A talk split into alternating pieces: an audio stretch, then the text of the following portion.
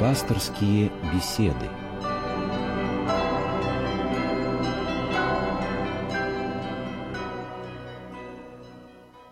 Здравствуйте, уважаемые наши радиослушатели.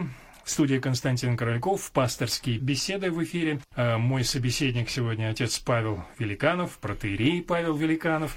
И я думаю, что первое, что мы можем сегодня сделать, это, конечно, всех вас поприветствовать и сказать вам «Христос воскресе». Воистину воскресе. Я думаю, что праздник этот необыкновенный наверное, действительно для всех дорог. Я вот знаю, что даже очень многие люди, которые, в общем, не очень воцерковлены, и, может быть, даже неверующие, но очень любят этот праздник, потому что в нем действительно удивительная радость, удивительный свет, удивительная какая-то атмосфера, которая, ну, захватывает, наверное, любого человека, у которого сердце открыто вот к этим чувствам, наверное, так вот можно сказать. Да. Вы знаете, Константин, я вспоминаю еще, когда был совсем ребенком в школе, учился такой сугубо атеистической школе имени Владимира Ильича Ленина. И как-то раз задал вопрос преподавателю истории.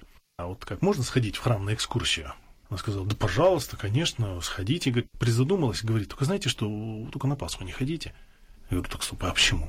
Если Бога нет, если это все какие-то там поповские бредни, если за всем этим ничего на самом деле не стоит, какая разница, когда туда пойти? Ее это как-то очень так смутило. Говорит, ну знаешь, ну я тебе сейчас не могу, конечно, сказать, почему, ну, ну не надо на Пасху ходить, вот не ходи на Пасху, вот, вот в любое время иди, только не на Пасху. И знаете, меня как молодого человека как-то задело. Я думаю, слушайте, ну что, что за ерунда, почему так?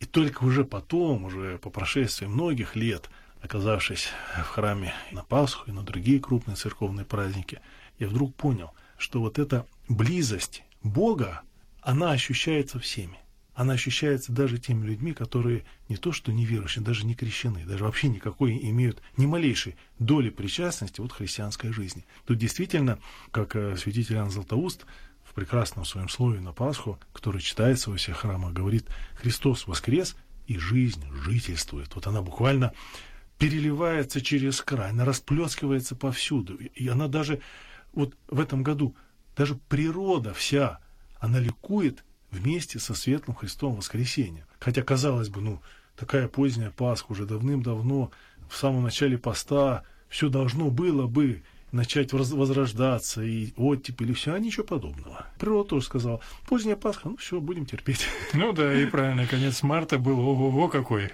безусловно. Нет, ну это действительно вы правы, потому что у меня тоже соприкосновение с церковью в жизни, в юности, в детстве было достаточно много, но очень горячо мне так очень запомнилась Пасха, когда я учился в институте, и нас послали в оцепление дружинниками в церковь в Брюсовом переулке, где служил тогда уже, он тогда был, по-моему, епископ или архиепископ Петерим, с которым потом мне довелось уже познакомиться ближе, и вообще человек, который очень много на меня оказал тоже влияние. Но дело не в этом. И вот это состояние, так называемое в оцеплении, а я попал в результате в храм на эту службу. А дальше, после пасхального праздничного вот этого богослужения, я пришел во дворе, где сидел священник mm. со своей матушкой. Здорово. И Ему было огромное количество куличей, яиц, и мы с ним начали общаться. И вот эта ночь, проведенная с этим священником, тоже оставила на меня колоссальное впечатление. Но вы правы, вот эта атмосфера, удивительная атмосфера, когда вот действительно, ну, Бог рядом, ты его ощущаешь, это вообще непонятная радость, свет, какое-то необыкновенное ощущение. Действительно, поэтому я понимаю, что вас не допустили на Пасху да, да, именно, ваши преподаватели. Именно, именно в любое время, но только, только не на Пасху. Хорошо, но ну вот знаете праздник. Мы о празднике об этом много говорили, и сегодня в эфире уже не единожды об этом мы говорили, и ночь пасхальная была на Радио России. Но вы знаете, я бы хотел, может быть, на всем этом праздничном фоне все-таки, может быть, поговорить о каких-то серьезных вещах. Потому что я думаю, что многим из нас, помимо вот праздника, все-таки э, недопонимается, не осознается сам факт, что же такое вот это воскресенье, что это было за событие, которое произошло в реально, в мире, умерший, по сути дела, человек и Бог, как мы сейчас это знаем. Но для большинства он был просто человеком, пророк, предсказатель, как, может быть, многие считали. И после распятия, после страшной смерти, воскресение в теле – это что такое? Как это произошло? Почему? Что это вообще за событие? Ну, как это произошло, я думаю, едва ли мы сможем подробно рассказывать, потому что само воскресение Христово – это величайшая тайна Божия. Но чтобы как-то к ней приблизиться, надо будет вспомнить, почему Христос родился, зачем Он умер и почему Он воскрес. Мы помним, что человек был создан для блаженной жизни в раю. И святые отцы сравнивают причину создания человека с океаном божественной любви, который как бы выходит из своих краев. Он выплескивается и хочет, чтобы рядом был совершенно свободный другой, который мог бы разделить всю полноту божественной жизни, непрекращающейся радости, того, что мы называем счастье. Создается человек, создается из персти, получает живую душу, имеет абсолютно все, в том числе тот самый инструмент, отталкиваясь от которого он может постоянно укрепляться в добре. Это заповедь. Заповедь о невкушении плодов с дерева познания добра и зла. Все остальное у него есть в избытке. И предполагалось, что человек увлечется этим добром, увлечется божественной красотой и, оказывая послушание Богу, будет возрастать и укрепляться вот в этой целостной преданности Богу. И таким образом – станет Сыном Божиим по благодати. То есть в нем не было того внутреннего противостояния, противодействия добру, которое есть каждого из нас как следствие прародительского греха, как следствие того самого первого грехопадения, которое произошло у Адама и Евы. Ему не надо было оказывать какое-то усилие над собой, чтобы делать добро. Это было естественно и совершенно органично. Происходит грехопадение. Адам предпочитает свою волю. Он противопоставляет свою волю воле Божией в надежде на то, чтобы, помните, стать Богом помимо Бога. Таким образом, происходит разрушение того божественного плана, который был в самом начале. Но в этом же плане появляется и возможность все исправить.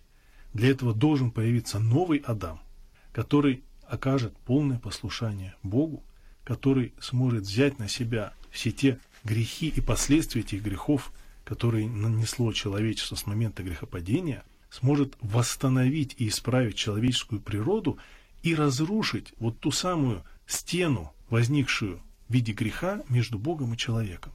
Как бы снова э, прорубить э, некую дверь, через которую снова человек сможет выйти навстречу Богу. Вот. И этим человеком становится Христос. Когда мы празднуем Рождество Христова, мы должны понимать, что Христос рождается вовсе не для того, чтобы жить счастливо и долго, как живут все остальные люди. У святых отцов есть очень интересный образ. Они говорят, что Бог облекается плотью, чтобы дать возможность себя убить на кресте. Невозможно Бога убить. Бог становится человеком именно для того, чтобы быть распятым на кресте и, как пишет преподобный Максим Исповедник, победить на кресте два самых страшных врага, которые толкают любого человека к греху. Это страх боли и страх смерти. Вот если внимательно вдуматься в мотивацию любого нашего греха, мы увидим, что мы пытаемся своими средствами сохранить свою вот какую-то внутреннюю не то что неприкосновенность, сохранить состояние, вот это не болезненность, мы боимся страдания, мы боимся боли. А это все является своего рода отражением нашего страха перед смертью. И вот Христос, будучи распинаем, совершенно невинно, будучи убиваем в теле, которое, как мы знаем, совершенно ничем не болело, потому что оно не несло отравы греха, он все это препобеждает. Он ни малейшим поступком своим не отрекается от воли Божией. Он все выполняет в точности, как от него того хочет Бог. И таким образом, как пишет апостол Павел, будучи сам искушен, он может помочь искушаемым. Он становится тем самым новым источником приобщаясь к которому другие люди могут идти тем же самым путем. Ведь если бы сам человек мог победить грех волевым усилием или там каким-то, не знаю, гениальной философией, то Христос был бы совершенно не нужен. Но необходимо было произвести такое, знаете, онтологический переворот в человеческом бытии. Человек должен был стать качественно другим. Вот почему этот образ нового источника – он постоянно повторяется у святых отцов. Был некогда чистый источник, он оказался заражен в самом своем корне, в самом истоке, и поэтому чем дальше мы отходим, тем вода становится грязнее, грязнее, грязнее. И вот Бог создает новый источник с кристально чистой водой, сопоставляя себя с которым, приобщаясь к которому в таинствах церкви, прежде всего в таинстве Евхаристии, человек получает возможность радикального изменения своей собственной природы.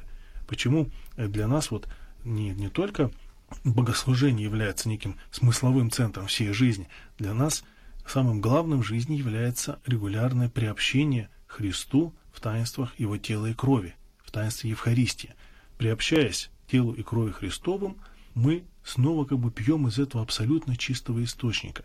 И в нас начинает созреть качественно другая жизнь, нежели чем та, которая вот у нас есть по природе, по естеству. Почему Господь и говорит, что тот, кто не будет пить мою кровь и не будет есть мое тело, тот не будет иметь в себе жизни. Вот эта новая жизнь, она дается с воскресением Христовым. Ведь Христос воскресает и в том же теле, которое имел до своей смерти, и в то же самое время это уже совсем не то тело. Оно обладает принципиально другими свойствами. Мы видим, что его тело не ограничивается какими-то пределами, которые имеют наши тела. Оно проходит сквозь стены. Оно, с одной стороны, не требует уже пищи и питья, с другой стороны, оно совершенно спокойно их может употреблять. То есть вот эти ограничения, которые неизбежно несет наш нынешний телесный состав, в теле Христовом полностью побеждаются. Это принципиально иное тело, которое материально, но статус этой материальности, качество этой материальности, оно такое, о котором мы, мы не можем до конца понять, что же это такое. И вот этого самого тела, воскресшего тела Христа, мы приобщаемся таинственным образом во время Божественной Евхаристии. Вот удивительно, вы сейчас достаточно кратко изложили самую суть, сердцевину вообще веры христианской, да, вот это самое краеугольное и сутевое. У меня возник вопрос, может быть, он немножко не совсем в тему, но вот э, смотрите, очень часто говорят, что вот момент грехопадения, да, по свободной воле вкушение идет от дерева добра и зла, да? да? То есть сейчас очень часто я вот слышал такое мнение хотел у вас узнать, вот стоит ли это воспринимать так. Говорят о том, что вот это вкушение от древа добра и зла – это и есть то, что человек, если в состоянии, как Адам, жил, он жил Богом, он жил сердцем, он жил духом. Умственные вещи были вторичные. Но вот это вкушение от дерева добра и зла – это есть, когда в человеке стал главным ум. А дух, душа, вот эта связь с Богом была нарушена. Вот именно такая отправная точка, тогда мы начинаем понимать, как мне кажется, очень многие проблемы нашего сегодняшнего дня. Мне кажется, что вот одна из причин, конечно, вот эта свобода воли, когда человек свободно выбрал этот путь греха, но суть именно в том, что в человеке поменялось, в сотворенном Адаме, поменялось просто устройство, потому что стал главенствовать ум, стала главенствовать логика, размышление, знание, то есть вот это ментальная основа. А Бог, соответственно, дух, душа, вот эта связь, она ушла на вторую часть.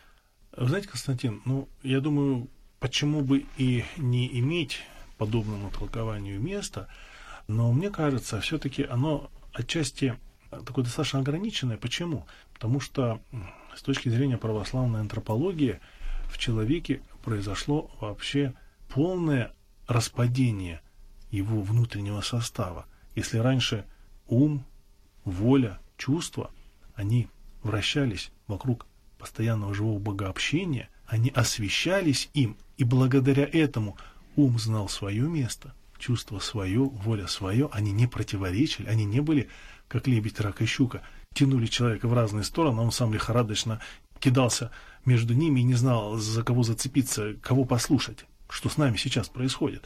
Вот. Они все были обращены к Богу и тем самым работали на одну главную цель. И из этой же самой цели, из этого источника получали для себя освещение, обновление и постоянное утончение, совершенствование и развитие. То когда вместо Бога в центре стал человек, центре стало его эгоистическое «я», вот этот мощнейший магнит – который неизбежно на себя все замыкает, будет ли это ум, будет ли это воля, будет ли это чувство, все равно он все стягивает к себе, человек стал эгоцентричным, а не теоцентричным, каким он был замыслен и каким был в самом творении, то, конечно же, произошли, начались сильнейшие процессы вот этой дезинтеграции, разваливания человека. И я думаю, мы, мы имеем прекрасный пример том широком спектре психических, душевных заболеваний, что происходит с человеком, когда вот этот процесс внутреннего развала доходит до какого-то предела. До патологических каких-то моментов. Но вот смотрите, здесь же тоже момент, вот воскресенье, да, воскресенье Христова. Считается, что через смерть на кресте Христос искупил наши грехи. Но любой человек, который становится на путь христианский, любой человек, который начинает внимательно смотреть за своей внутренней жизнью, анализировать свою прошлую жизнь и сегодняшние моменты. Любой человек, который начинает контролировать немного свои вот эти внутренние состояния, а главное свое эго, которое, как ты начинаешь обнаруживать, определяет практически все в твоей жизни – твое эго, оно может быть украшено массой всяких позитивных мотиваций, да, вроде да, бы, да. вроде бы какими-то красивыми цветочками, да, а в действительности ты начинаешь понимать вот это эго. Так получается, воскресенье было, а ты вот такой, как ты есть со своим эгоизмом, со своим умом, разумом, рацио, с своими мыслями, которые рождают дикие эмоции, а потом это вырождается в какие-то дикие поступки с точки зрения Бога, с точки зрения духовности. И мы начинаем и живем совершенно в раскосяк с какими-то общими вот понятиями, которые основа нашей вот, заповеди, да? Ну, в современном мире, и вот такой человек, который может хотя бы контролировать чуть-чуть, и вот начинает идти этим путем, он понимает, что вот эта мерзость греха, или своего, скажем так, более мягко, несовершенства духовного. И неспособности. И неспособности изменить что-то в себе. Она ведет в тупик. Она ставит под сомнение, простите меня, а искуплены ли?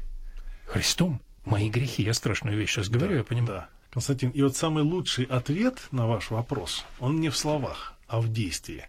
Человек постится, человек кается в своих грехах. Он трудится над тем, чтобы увидеть, какой я есть на самом деле перед лицом евангельского Иисуса.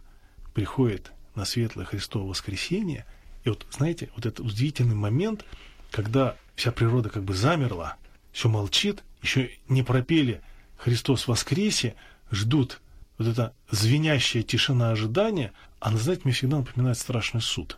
Вот сейчас запыл Христос воскресе, и я не знаю, где я окажусь. Окажусь ли я чужим на чьем-то празднике, или это действительно будет мой праздник, это будет моя встреча со Христом. Это будет мое живое свидетельство того, что да, Христос приходит, и Он приходит ко мне, потому что Он мне прощает мои грехи, несмотря на то, что я плохо молился, плохо постился, но он ко мне приходит и меня посещает. Вы понимаете, Константин, вот та ситуация, которую вы описали, она очень показательна. На самом деле, как только человек пытается бороться со своим грехом, со своей непотребностью сам, он в какой-то момент понимает, что он много чего может сделать, но однажды он приходит к пределу, понимает, что все, на этом его способности и силы заканчиваются. И вот здесь мы видим, насколько сильно отличается христианство от всех других религий. Ведь любая религия говорит о Боге. Любая религия говорит о том, что человек грешен, что он неправильно себя ведет, что он должен исправляться. Но только в христианстве есть не слова, а Христос, живой Христос, который мы постоянно имеем в храме, которого мы приобщаемся в таинствах. И вот главным показателем реальной, а не надуманной жизни христианина является то, когда в его жизнь приходит Христос и начинает эту жизнь изменять. И для самого человека это становится очевидным. Почему вот сердце церкви – это Евхаристия, сердце церкви – это вот богослужение. И вот точно так же, как в организме сердце не, не, не просто прокачивает кровь, да, то есть сердце останавливается, все, человек уже не живет. Точно так же для христианина вот этим сердцем духовной жизни становится его постоянное приобщение ко Христу. Другое дело то, что мы, конечно, черпаем божественную благодать решетом своей души, мы его только успеваем чуть-чуть ощутить, она у нас как сквозь наши все дырочки души уходит. Но это вовсе не значит, что вот это черпание божественной благодати во время э, Евхаристии, во время нашего такого глубинного приобщения Христу, оно не оставляет никакого следа в нашей душе. И вот как раз вот этот невидимый след, который мы видим в людях церковных, ведь на самом деле те изменения, которые происходят в человеке верующем, они в том числе очевидны и для внешних людей. Когда, например, у меня перед глазами пример одного человека, которого я там не видел в, течение там, двух десятков лет, какой-то момент он стал активно воцерковляться, стал глубоко верующим, и вдруг поймал себя, что это совершенно другой человек стал.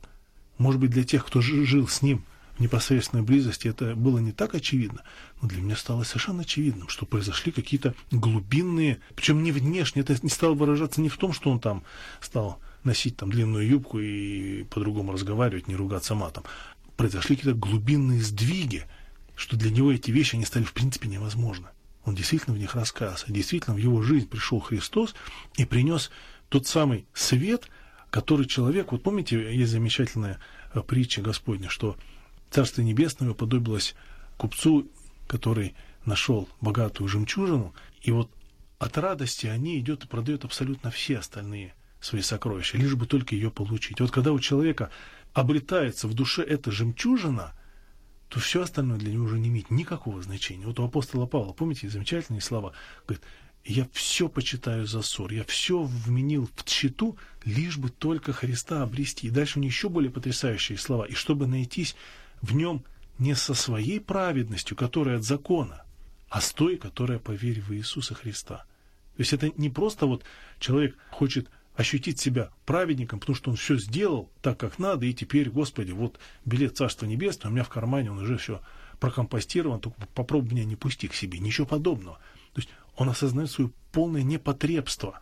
Он понимает, что он совсем не то, чем мог бы быть и должен был бы быть, но он уходит от этого как бы замкнутости на самом себе, он как бы выстреливает вверх к Богу. Для него главное держаться за Христа. И вот для ранних христиан, для первых христиан, очевидность их спасения, она была э, ну, почти физической. Помните, тот, кто если будет веровать в Иисуса Христа и не будет грешить, тот спасется. Все, понимаете, у них не было никакого даже ни малейшего сомнения. Ты принял Христа за своего Спасителя, ты общаешься с Ним в христианской общине, в таинствах. Как ты можешь не спастись? Ты что, сумасшедший? Ты что, будешь грешить? Как ты можешь грешить, когда ты живешь во Христе, когда вот у тебя уже здесь какое-то буквально, можно на кончиках пальцах ощущение того царства, которое вот-вот-вот наступит. Почему у ранних христиан это ощущение эсхатона, скорого конца времен, оно было почти каждый день задавали вопрос, не сегодня ли ты придешь, Господи, не, не сегодня ли откроется это новое царство? Для них это то, чем мы сейчас живем и думаем, о, мы еще будем жить тысячи лет, сотни лет. Для них это уже было пройденный этап. Их вообще не, не особо интересовало. Они уже все целиком были там, в, в жизни будущего века, им жили. Конечно, это принципиально другое переустановление души и ее ценностей, нежели чем, когда человек хочет здесь жить еще какое-то количество лет, и, собственно говоря, он вкладывает себя в то, чтобы здесь быть счастливым по тем меркам, которые вот считаются как бы приемлемыми. И вот воскресение Христово, светлый праздник Пасхи, конечно, он является ежегодным таким реальным пришествием Бога в этот мир, чтобы задать, знаете, как некий камертон новую тональность нашей жизни. То, что мы, конечно, глухие, то, что мы там почти его не слышим, это не значит, что он не звучит. И, например, у нас э, на приходе в Троице Сергиевой Лавре, конечно, когда ты видишь, вот как резонирует в душах людей эта пасхальная радость, то я думаю, это самое лучшее свидетельство того, что на самом деле Христос воскрес, и вот Он, как бы воскресшие вместе с Ним души, они чувствуют совершенно удивительную общность. вот эта общность, она не дает тебе права быть другим. Она, как понимаете, держит тебя, ну, даже мне сложно какие-то слова здесь подобрать, с чем это можно сравнить. Это действительно какое-то духовное единство, это действительно та самая церковь, как тело Христова, когда ты не можешь грешить не потому, что понимаешь, что это неправильно, а когда в тебе уже есть некий внутренний, почти физиологический иммунитет против греха – когда ты понимаешь, что грех стал чем-то настолько чужеродным, противным, недопустимым для тебя самого, что это, это почти сродник самоубийству. Да, вы, вы, наверное, действительно правы, потому что всегда каждая Пасха, каждая вот эта светлая седмица, это действительно удивительное время, и когда действительно ты вот умом понимаешь, что грех невозможен, да, вот какое-то вот ощущение даже, что ты не можешь приступить к какие-то вещи, такой вот этот поток радости. Но, к сожалению, начинается дальше жизни, и все возвращается на круги своя у многих. И вот это вот, конечно, настораживает. Тем более, вот вы сказали действительно о первых христианах, об этом мироощущении, что если ты во Христе, как ты можешь грешить, что вот это ощущение близости Христа, твоего присутствия, вот этого ощущения вот реальности всего происходящего и, наверное, ощущение даже уже божественного мира, который рядом с тобой. Вот почему-то все это ушло, и все равно вот все возвращается на круги своя, и в течение года проходит Пасха, человечество стареет, и уныние, пи- печаль и неверие, они продолжают оставаться. Вот почему ну, так? Знаете, Константин, церковь сильна именно тем, что в ней все происходит с определенной периодичностью. Проходит Пасха. Вы знаете, иногда даже смотришь в конце Светлой Седмицы, люди как бы даже уже немножко утомились, устали, как бы вот уже это пасхальное торжество, пасхальная радость, она достигает какого-то предела. Антипасха заканчивается. Уже чуть-чуть немножко снижается накал вот этого пасхального торжества. Но при этом Пасха продолжается. Она будет продолжаться еще весь год каждое воскресное богослужение, малая Пасха, как бы чуть-чуть так снова нас возвращает к этой точке опоры. Потом начинаются другие праздники, Троица. Понимаете, вот эта удивительная сила церкви в том, что она постоянно воссоздает вокруг человека, как сейчас сказали бы, правильный контекст. И вот если человек умеет им пользоваться, если он умеет а, как бы правильно свою душу ориентировать в зависимости от тех праздников, которые происходят, я думаю, в его душе будет Пасха всегда, она не прекратится. Почему преподобный Серафим Саровский, да, какой бы человек, когда бы к нему ни приходил, он всегда искренне его приветствовал словами «Радость моя, Христос воскресе». У него в душе была постоянная пасхальная радость. Все, для него другого ничего не существовало. Ну что ж, на этой замечательной ноте, я думаю, мы можем завершить сегодняшний наш праздничный эфир. И в конце, конечно же, еще раз поздравить всех с этим прекрасным праздником. И, естественно, наш возглас любимый. Христос воскресе. Воистину воскресе. Мы прощаемся с вами с праздником всех вас, дорогие наши. Я напомню, что мы общались сегодня с отцом Павлом Великановым, с протерием Павлом Великановым. Спасибо всем за то, что вы нас слушали, и до следующей встречи. Всего доброго. Христос воскресе.